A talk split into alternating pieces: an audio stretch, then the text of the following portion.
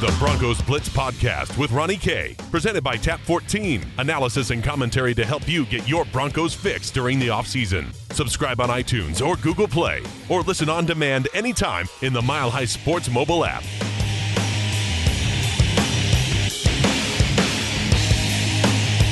I do want to get into the combine and, and focus in on, uh, well, Kyler Murray in particular, because uh, an interesting story kind of dominated the headlines yesterday that came from NFL uh, network analyst uh, Charley Casserly. Now, Charley Casserly, if you don't know, a former GM in the league, has been a analyst for a long, long time, a very well respected name. This is a guy who's not going to just throw out junk. This is somebody who really knows the NFL and, and is really well versed. He was told, okay, so this is not something he is organically making up, but he is told by some individuals that um, essentially this was the worst report he has ever heard in regards to the Oklahoma quarterback, Kyler Murray. Okay. He says, These were the worst comments I ever got on a top rated quarterback, and I've been doing this thing a long time. Uh, Charley Casserly, of course, an analyst who's seen a lot. He has seen from uh, regards to good quarterbacks, bad quarterbacks. He's drafted uh, bad quarterbacks as well too. Um, this is a guy who was a personnel executive for the Redskins, Houston Texans. He says, "quote Leadership not good, study habits not good, the board work below not good." End quote. In regards to Kyler Murray, and look, you can. Uh, here's the thing. Charley Casserly talks to a lot of people, okay? And it, I have no doubts that these are comments coming from important people in organizations somewhere and or scouts who are now going to be feeding this info to NFL teams, which only then kind of fuels this idea of Kyler Murray being this boom bust risk. Because if Kyler Murray becomes this this absolute bona fide stud, uh, there are going to be, I think, a lot of teams potentially regretting this, or maybe there won't be because Arizona takes him number one. But there is a lot of risk here, uh, and and this before the actual tweet or, actually the report coming out from Charley Casserly, I think that was well known. And of course, on my Twitter account at Ronnie K Radio, we got a ton of tweets in regards to this. And more importantly, I want to focus on one in T.O. Dizzle uh, who said uh, previously on my podcast, on the Broncos Blitz podcast, uh, if Rosen was in this year's draft, you'd take him over Murray, and he thinks that's utterly ridiculous. Uh, it doesn't have to be one or the other. I just don't see a star out of Rosen. I see a game changing player in Kyler Murray. Um, he also then goes on to say, I don't see it with Rosen, may even be a starter somewhere. Murray is something different. I saw it with Baker and I see it with Kyle. This kid is dynamite. Okay. So the first things first, I would take Josh Rosen uh, if he was in the draft right now, yes, I would take Josh Rosen over Kyler Murray. Absolutely. I want a more conventional quarterback than somebody who is a risk. Um, and maybe more importantly than anything, I, I want to see somebody who can execute an offense, a pro offense at the highest level as far as college goes in a power five, and know that potentially he could do that.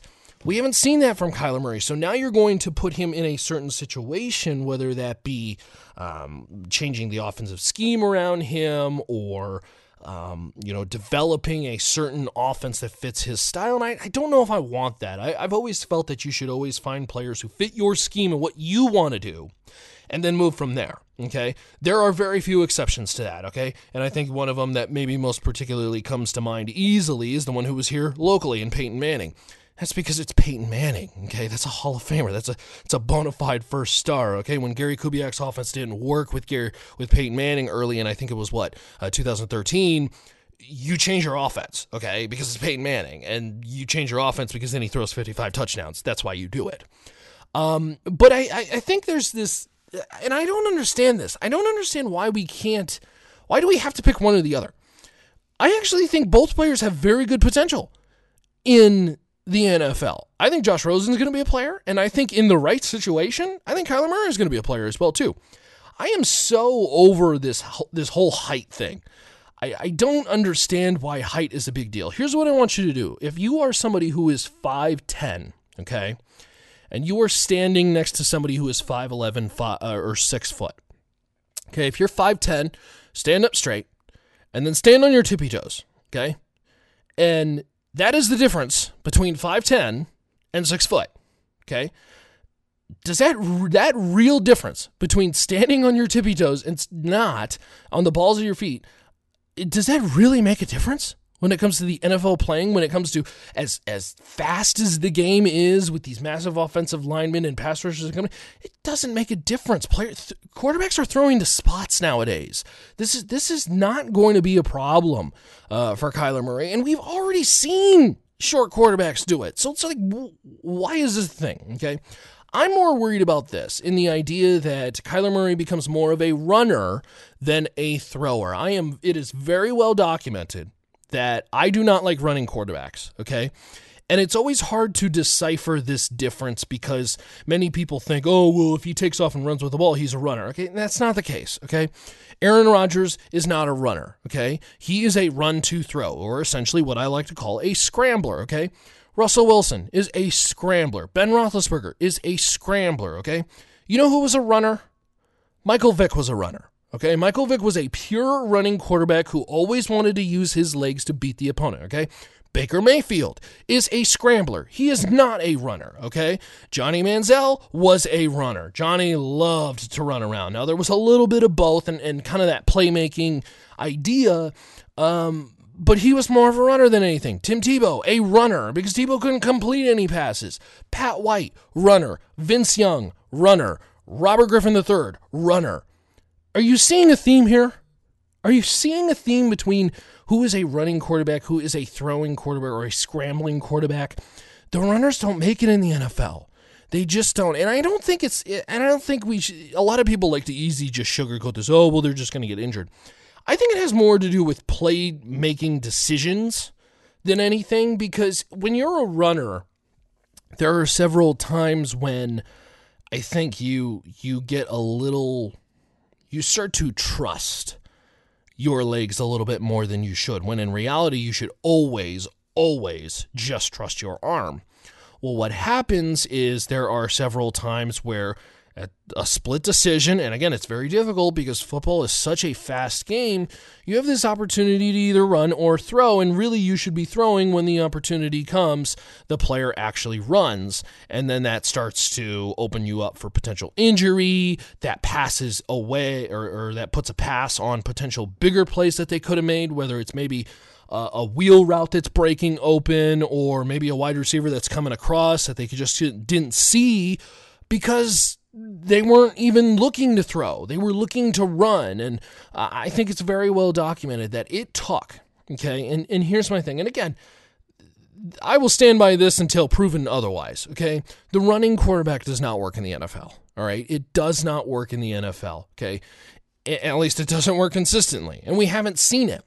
It took the most gifted player, the most physically gifted player in arguably NFL history in Michael Vick to get to one NFC championship in the entirety of his career. Now, I understand there were personal things that got in the way. Okay. I don't want to go down that road. There were personal issues and problems that happened that kept Michael Vick from playing in his biggest prime years.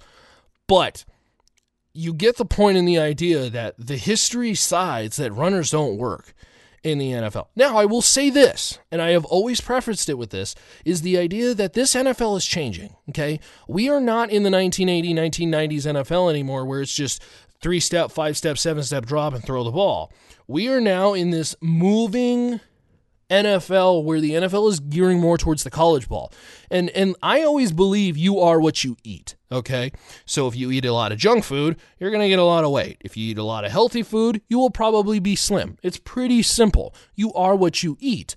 If you eat a lot of vitamins, you're probably going to be big and strong. If you eat a lot of fat, not so much. The NFL is becoming what they eat. And that's college ball, okay?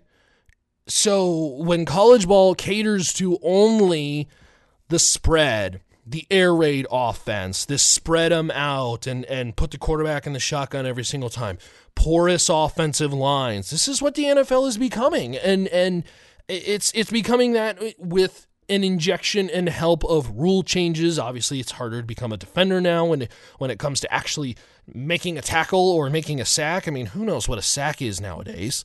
I mean, you you can't land on him, you can't touch him above the shoulder, um, you can't hit him on the shoulder too hard, um, you can't throw him down, you can't go at his legs. I mean, what are you supposed to do? I mean, you, you're supposed to roll up a bed for him and make it for him. It's like I just don't. The, but that's a whole nother route that I don't want to go down. The point being is that the NFL is becoming what it's eating, and that is college ball. And so I think now more than ever, a quarterback like Kyler Murray could be a legit playmaker and threat because the NFL is gearing to it. I don't think we're fully there but we're getting close. I think we're getting close to the realm and the idea of a Johnny Manziel, a Kyler Murray, a Robert Griffin type playmaker can be a consistent winner in the NFL because it's it's it's geared more towards that too. It's it's running around, it's making plays, it's it's executing both with the legs and the arm.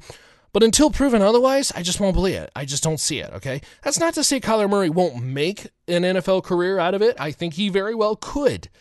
I just would rather have Josh Rosen, particularly at the price tag. It's a third round pick. Do it. Give it away. I don't care. Take a second round pick for me. I want Josh Rosen, and I want to set up my franchise potentially for the next 10 years. I don't even understand it. I, I don't understand why this call wasn't made yesterday. Uh, do it. Let them have Kyler Murray and move forward from there. But appreciate your tweets, appreciate your comments, and of course, you can text the show as well, 303 831 1340. That's the hotline, that's the text line. Of course, you can follow me at Ronnie K Radio. That's at R O N N I E, the letter K, radio on Twitter.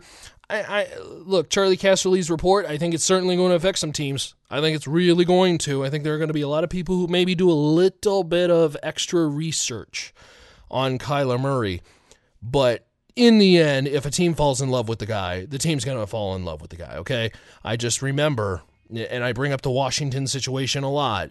Tread lightly on quarterbacks that are running quarterbacks that you fall in love with, because if it's the shiny thing that's right in front of you Sometimes it's the gem that's behind it that's actually doing the shine.